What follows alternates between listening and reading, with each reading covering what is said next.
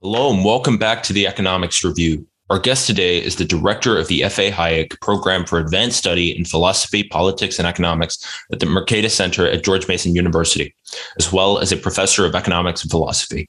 His latest book, The Struggle for a Better World, explores how the social sciences and the political economy in particular help us understand society and its institutions of governance. It's my pleasure to welcome to the show Dr. Peter Boettke. Thank you so much for joining us. I'm thrilled to be here. Uh, thank you for this opportunity to talk about our ideas.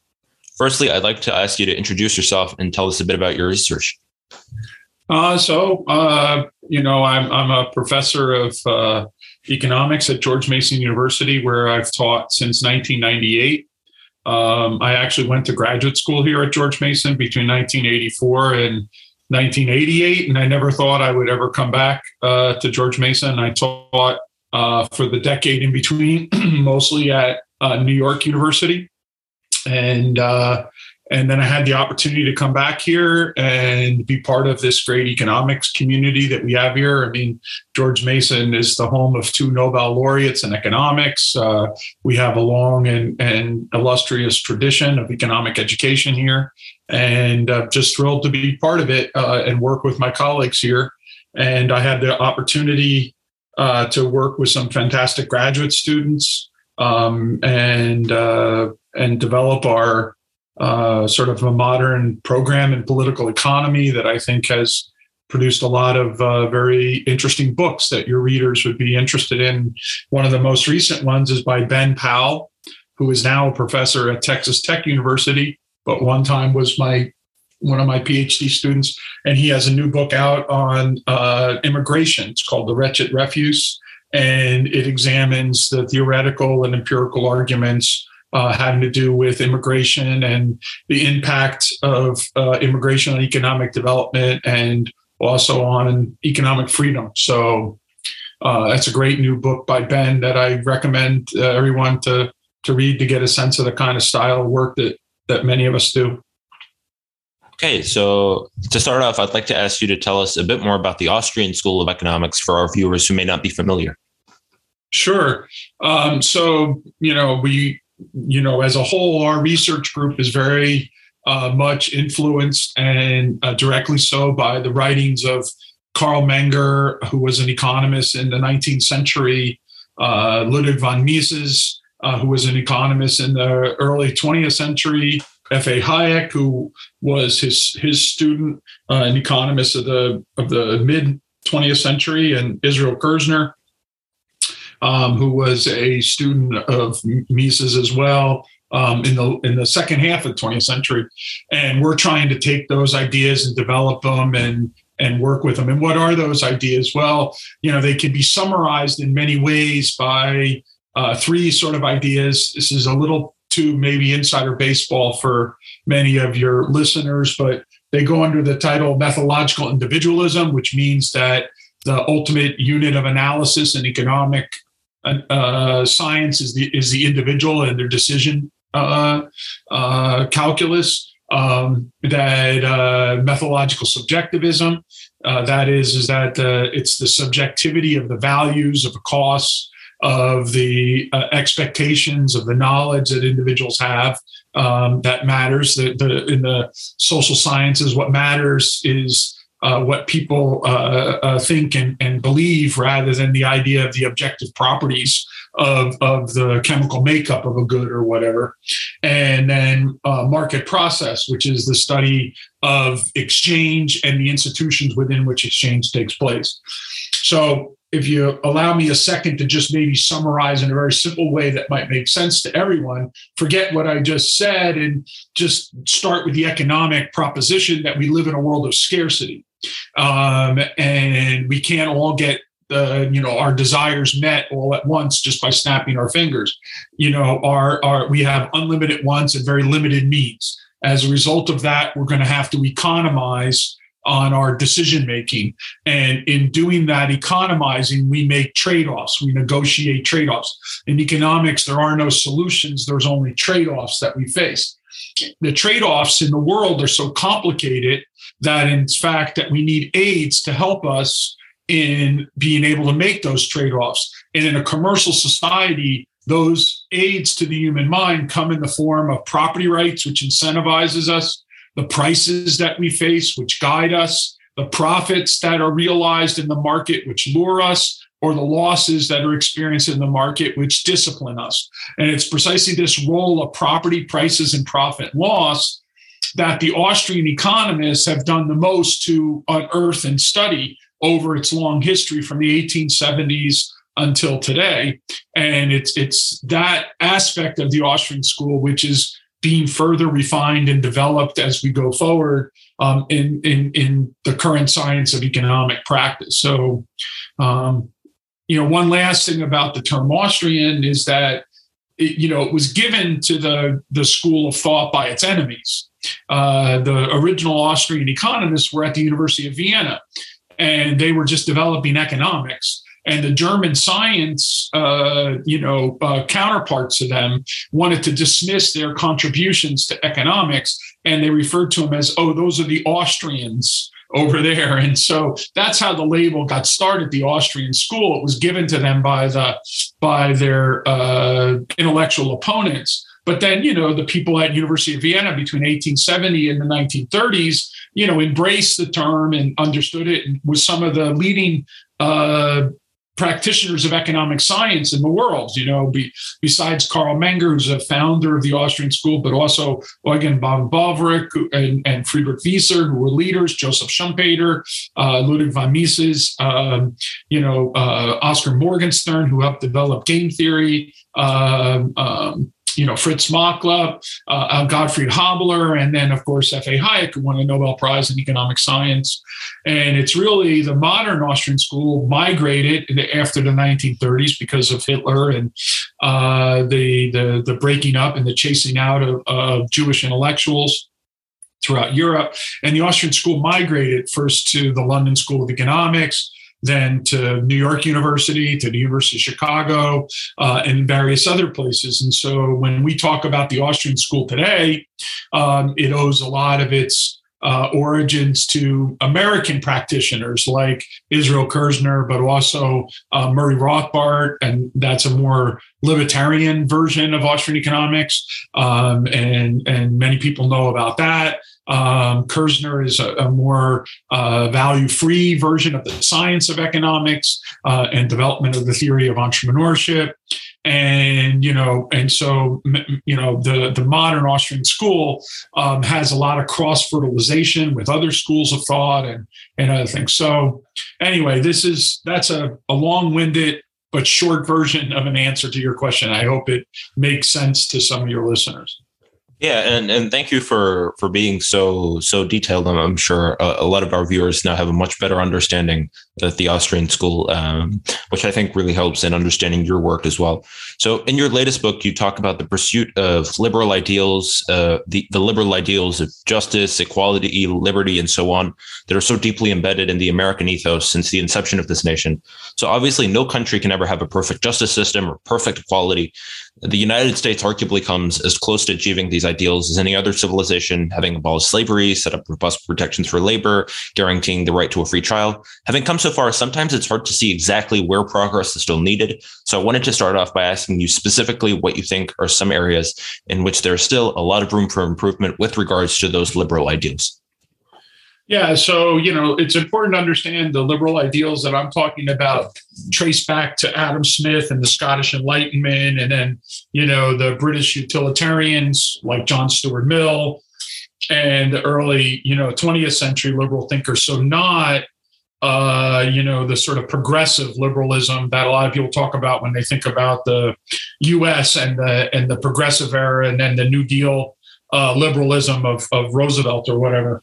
Um, and so, you know, we have to go back to the original meanings of the terms um, and talk about the liberalism that's in Adam Smith, but also in John Locke and Montesquieu and and you know these various thinkers. And that's the liberal project. And one of the best thinkers about contemporary liberalism is Deirdre McCloskey, and she has a wonderful book called uh, you know uh, uh, Why Liberalism Works that Yale published in 2019, i think and and your readers it's a very easy reading book and your readers might might like that but the the uh, the uh, or listeners uh, the uh, ultimate aspect of a liberal system which goes back to earlier antecedents that fed into say the american revolution um, are you know ideals that come through the republican tradition and and issues like that which have to do with um, a politics that is neither discriminatory nor exercises domination.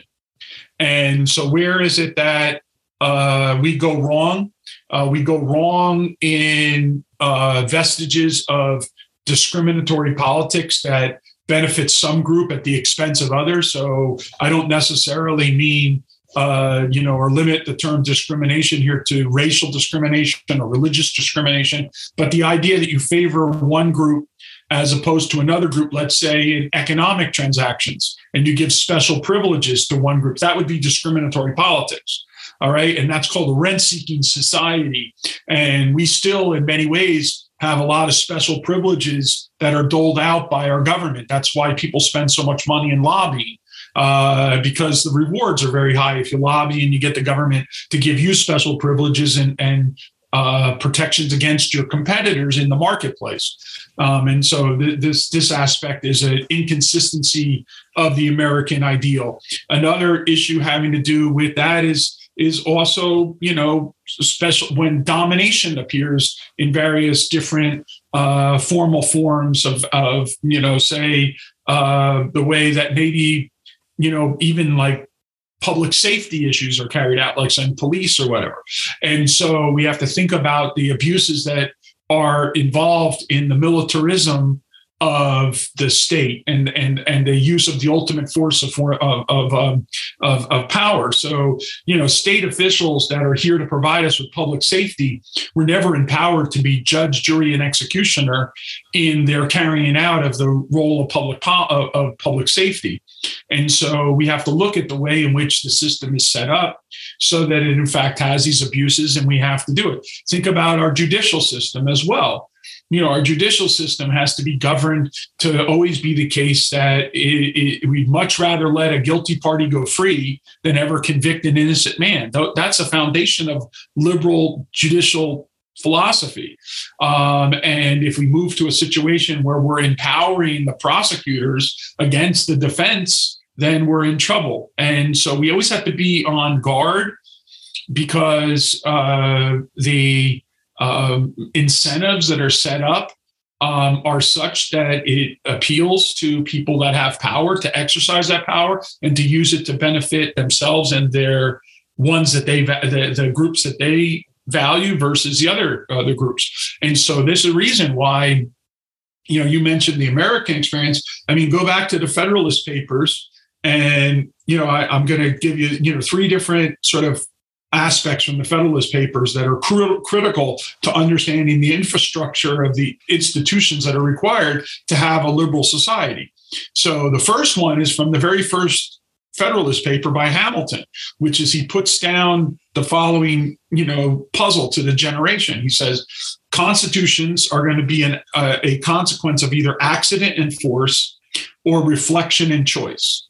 Which one are you going to rely on for your constitution? And obviously, we want to have our constitutions be a function of our reflection and choice and not of accident and force.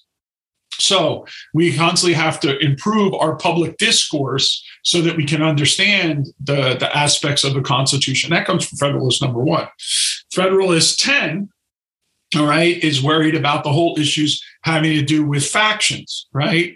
And and the issues associated with how is it that you check power against other power, right? Because what was the perceived problem of the Articles of Confederation was that you could have big bosses in these various different regions and they would be unchecked. And so the idea that we were going to uh, have now is we were going to checkmate power against other power. And so that leads to the phraseology that says that we have to have, um, you know, align the constitutional uh, rights with the constitutional place Okay. And so that leads to sort of decentralization. So the way to think about it in modern economics is that you would align the size of the externality to the decision unit. So I don't need the federal government to pick up my garbage, but I might need the federal government to be able to handle national defense. And so we have a principle of, of subsidiarity in which we have the states actually exercising their rights, but yet at the same time, we have a a union because of the different levels of government that are involved between you know local uh you know state and then federal government okay? So that and then or then 51 is the final constitutional puzzle which is right that if men were angels there'd be no need for government. If government were to be run by angels there'd be no need for constraints. But it's precisely because we are run by man ruling other men we have to first empower and then constrain. And how is it that we know that we need to constrain? Is because we ourselves are rapacious and ambitious, and we know that others through reflection are rapacious and ambitious, and so that's why we have to checkmate, uh, you know, one another with our institutions. And so liberalism is an ideal, but it has to be instantiated by a set of institutions that make liberalism work. And that's the machinery of government that we have to study and examine. And so this is all comes out of the work in Adam Smith, but then F.A. Hayek when he writes The Constitution of Liberty, or Jim Buchanan when he writes The Limits of Liberty or The Calculus of Consent. This is a research program in which you know many of us are engaged in which is exploring what is the appropriate institutional infrastructure within which economic freedom can flourish and do its job so yeah so something you touched on there um, at the start was was the difference between um, liberal in the classical sense, um, the Adam Smith sense, and then liberal as we take it to mean now. Um, so another term like that, you use it extensively um, throughout this and the book, um, is equality. So I assume as an Austrian economist, um, you mean equality of opportunity, not equality of outcome. However, increasingly it seems as though the definition of equality has changed from the classical liberal sense, in which the goal was to provide everyone with equal opportunities to succeed and empower them to make their own choices. There's been a lot of talk about wealth and income inequality and the fact that it's immoral for multimillionaires and billionaires to have so much money while so many Americans struggle financially. So, as someone who uses the term so frequently in your work, I wanted to clarify your take on the equality of opportunity versus outcome debate and how our definitions of equality um, have changed.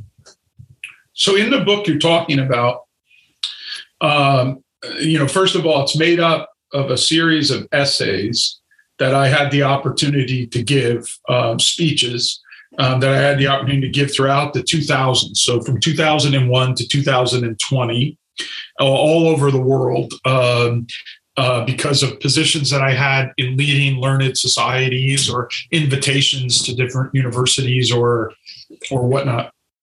And um, and so the title of the book, The Struggle, has two components to it. The first one is as a scholar, I'm struggling to try to figure out how the world works. So you know, it's it's a it's difficult. The world's complex. Uh, there's a lot of nuance in the way that the the world operates, and so we as scholars are constantly lifelong learners, or we should be, and we're trying to struggle and figure our way out. And one of the you know most important words we can ever learn is i don't know. Um, and that means that we have to keep studying. And the second aspect of the term struggle is that um, as a citizen so you know I'm, I'm moving away from my job strictly speaking as a scientist uh, but now as a citizen that i believe wholeheartedly in the project to repair a broken world and I think the way that we repair a broken world is through the liberal institutions. All right. Now, what do I mean by those liberal institutions? Well, the first and most fundamental of those is that we are one another's dignified equals. Uh, right. That we that we as humans um, and uh, are are dignified equals with one another. No one human has any claim ontological claim to superiority over another human being in the way that they um, interact with one another. And so, what are the institutions that allow us to treat each other as one another's dignified equals? Now, that doesn't mean that we are equals in terms of our uh, skill set, uh, in terms of our uh, you know uh, uh, you know mental acuities. Um, or anything like that. There's vast differences. We are a tremendously heterogeneous, uh, you know, group of, of beings, and what freedom does is allow us to find those little gaps in which we can all engage in mutually beneficial interaction with each other. When I say we're dignified equals, that's we're dignified equals before the law. We're dignified equals before our God. Uh, you know, we're all God's creatures. Uh, you know, none of us are are you know given any special status in, in our interactions in that regard. But in order for us to have equal outcomes, let's say we're going to run a race, and I'm 61 years old right now. You, you, from your voice, you seem like you're much younger than me. And let's say we were going to line up and run a race. I'm 61 years old and arthritic, and we were going to line up and run a race. All right. Uh, in order for me to have the same outcome as you, we would probably have to do something to discriminate against you and treat you not as your dignified equal. You would have to give special privileges to me uh, in order to do that. And so, you know, what we need to do is is just not worry about uh, uh, the the outcomes of a fair race. So the concern is the process. We need to have fairness in the process, not fairness in the outcomes. All right. And so in that regard, regard a sports analogy is very apt, right? I mean, when we set up the rules of the game, we don't set up the rules of the game in order to make sure that the home team wins the game, right? We we let the game be played out under, you know, in the best of circumstances, you know, a neutral set of rules that are deemed, you know, as fair. And that's the key issue. So again, the focus is on the process. It's about the fairness of the process and not about the pattern of the outcomes and that's the that should be the focus of our attention when we deal with these inequities in the world so many of the inequities in the world right now you can't you can't complain as i did in the first few minutes of our podcast here about the rent seeking state okay in which the government has given special privileges to certain actors let's say in the uh, you know financial industrial complex right? Where the big investment banks, for example, are allowed to privatize their profits but socialize their losses. All right. So you can't then explain that pattern of that outcome from when we've privatized profits but socialized losses, therefore allowing people to gamble with other people's money and then try to say, oh, well, that outcome is, you know, completely fair. It's not fair because we've actually put the thumb on the scale in favor of one set of group and against other groups. So as an economist, what we want to study is how, you know, how did the thumb get put on the scale in the first place? And then what are the institutional remedies that may in fact take the thumb off the scale so that we can have fairness of the rules in the process. But then if the rules are fair, then the pattern of the outcomes is not the concern it's the unfairness in the in the way the game is played because the rules are been skewed to favor some at the expense of others. And so there is a very serious problem of inequality, structural inequality in America that's caused by the rent seeking state, not by the market. That, that, that, that's that's the, the, the crucial issue to try to communicate. Yeah, and I think this the sports analogy really is is highly effective in, in trying to visualize that. So now I wanted to move back a little bit to to much of your research in your early career, which was focused on the Soviet Union and its downfall. So one of your earliest books in particular caught my attention, titled "Why Perestroika Failed." So, for those of you who don't know, perestroika was a policy that the US, USSR pursued right before the collapse of the Union that substantially liberalized the economy. In theory, this should have alleviated a lot of the economic struggles um, the Soviet Union was facing and, and made it much more prosperous, but instead the country fell apart shortly after it took effect. So, Dr. Boettke, can you please give us a bit of insight as to the reasons that impelled what should have been a successful economic policy to failure? Yeah. Well, so you know, I, so I wrote a trilogy of books on the Soviet experience. The first book is on the first 10 years. That was my first book. Uh, it's called The Political Economy of Soviet Socialism. Uh, and uh, and the subtitles, The Formative Years. And then the second book was about the last decade of the Soviet system, uh, which is the Why Perestroika Failed. And then I never really wrote the third book, which was supposed to be about the operation of the Soviet system from 1928 to 1980s. Um, but I ended up by writing a series of essays on a lot of those things, and that came out in a, a book called Calculation and Coordination. And then in the midst of that, I was involved also in the theoretical debate um, over uh, what's called the economic calculation problem of socialism. And I did a nine volume reference work, which people can get a hold of at a library. It's too expensive to buy, you know, straight up, but it covers all the debates from Marx, you know, through Mises all the way up to, you know, modern times you know 2000 or whatever it's a nine volume reference work on that and then i also did a book on the experience of development planning which was the effort to export socialism into Africa, Latin America, and, and Asia uh, related to the, the geopolitics from 1950 to 1980. And so that's my basic, uh, you know, work that was done from, let's say, 1990 until, uh, you know, the 2000s um, that's the forming of my my research career. And in my book Why Perestroika Failed, which is published in the in the early 90s, uh, what that book does is it looks at the experience coming out of Brezhnev into Gorbachev and what's called the treadmill of economic reforms. Uh, I mean, you have to keep in mind that the Soviet Union was experiencing uh, in everything since Stalin's death so the thaw generation of 1957. Uh, so you have Khrushchev, then you have Brezhnev, and then you have um, some very short-term leaders followed Brezhnev's death. Um, and then Gorbachev comes in, and um, and that whole and Gorbachev is who decided he was going to engage in two strategies. One of them was perestroika, which literally means uh, restructuring of the economy.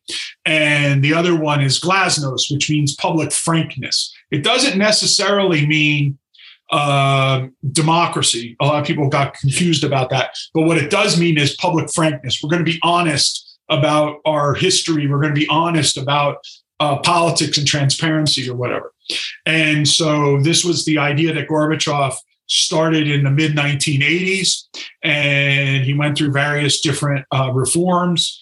And then in 1991, there was a uh, failed coup on Gorbachev as the old timers tried to, uh, you know, take back power from him, and then uh, the legitimacy of the Soviet state um, had lost its its abilities, and so that led to the dissolution of the Soviet Union and Boris Yeltsin, you know, rising up. Okay, so that's just some background history. Now let's get into perestroika. So the issue with perestroika that fundamentally undid it was is that Gorbachev did not ever fully embrace the kind of opening up of the economy as you're talking about. All of the the, the measures were half measures. They were interventionist measures that maybe freed up the economy for a little bit, but then they didn't like take care of other things. So one of the main things that we've learned from the failure of the perestroika period uh, was the issue having to do with what could be called uh, simultaneity. All right, that if I'm going to privatize something, I also have to actually have like a rule of law in place. If I'm going to try to have fiscal restraints, I'm going to need to have, you know, also, you know, tight control of the money you know, and whatnot. So what they were doing during the period of perestroika and then after under the Yeltsin regime, let's say we go from 85 to 95. All right. So, you know, we're so just think about from 91, you know, at that time when the Soviet Union collapsed, the official exchange rate between the ruble and a dollar was 182 rubles to a dollar by mid 1990s, it was over 5,000 rubles to a dollar. And this was at a time then when Russia was telling the world that they were engaged in monetarism. But of course, they're not engaged in monetarism because one of the things monetarism is is to actually, you know, con, you know, control the money supply. But what was going on during that period is Gerashchenko, who was the head of the central bank of Russia, was just printing and printing and printing money. All right, and this led to you know all kinds of distortions in the macro economy. And so the, one of the main issues with the Soviet socialist economy was that the microeconomic inefficiencies of the system, of the system of planning, were papered over by the macroeconomic imbalances right that associated with their issues of the their their public finances and their monetary system. And so they had this huge problem of a of the ruble overhang issue. They had a, I mentioned before 180 to 180 to uh, to uh, uh, 1 ruble to 180 180 uh, rubles to a dollar. But the reality was is the official rate before the collapse was 1 to 1 so that already tells you that they're you know they were they were uh, you know they're um, were not valuing their currency correctly in the way that they dealt with it. I was at the in in Moscow and um, at the Academy of Sciences, and I was I was trying to stay out of the black market and stay only in the official market so that I could you know experience what it would be like to live in an extreme example of, of, of the system. And I was on this at the Central Telegraph, which is where you exchange currencies. And there was black market dealers along the lines trying to get you to you know exchange your currency differently than before you went up uh, you know and did the one-to-one currency transaction. So it was quite fascinating to see it all unfold. Unfortunately for the people that as i talk about in my book um, there were issues of incentive incompatibility with the policies and also time inconsistency with the policies. So they were both incentive incompatible and also time inconsistent which meant that they ended up by creating all kinds of confused signals and why it is that a state shortage of buns and a state shortage of sausage became a sandwich sold in the black market. And so, just to finish up here, in 1987, Gorbachev passed the law of cooperatives. The law of cooperatives should have suggested that you could go out and start your own business. In many ways, it was saying that uh, all acts between consenting capitalist adults are now legal, uh, but they pay differential tax rates. So if you were in, if you kept yourself in the state state sponsored economy, your tax rate was going to be different than if you went into the sort of entrepreneurial economy. So instead of going into the official entrepreneurial economy, instead what people did was go into the underground economy. And so that was because of the mis- mismatch of the of the laws with the importance of the policies that needed to be passed in order to get a vibrant market economy going. And that's what created all the problems under Gorbachev. It led to the undoing of the system, the internal contradictions of it, which is why the system ended up by failing. Yeah, I, I, think it's it's super interesting. Um, the, this whole Soviet Union story. I wanted to get a bit of background um, from you. Tomorrow we have um, joining us um, a, a, one of the senior economists from the Soviet Union who actually um, was directly behind creating the policy of, of perestroika. So if you're interested, um, please do tune into that. I, I think it's going to be really interesting, especially if the Soviet Union is something that interests you. but anyway, those are all the Who questions. You have on? I all think right. I think his name is Yuri Maltsev. Oh yeah, he wrote the preface to my first book. Yeah. Um, so uh, how funny is that? That's a funny world. Tell Yuri I said hello. Uh, but yes, will. I mean he he was uh, he was a major player. He he left the Soviet Union while the Soviet Union still existed. He came here to the United States. Um, but you know, again, like and Yuri can tell you about this. Gaidar, Chavaev, all those people were people that thought about economics in many ways, but they never could wrap their heads around you know what I was talking about earlier in terms of the fundamental role of property prices and profit loss.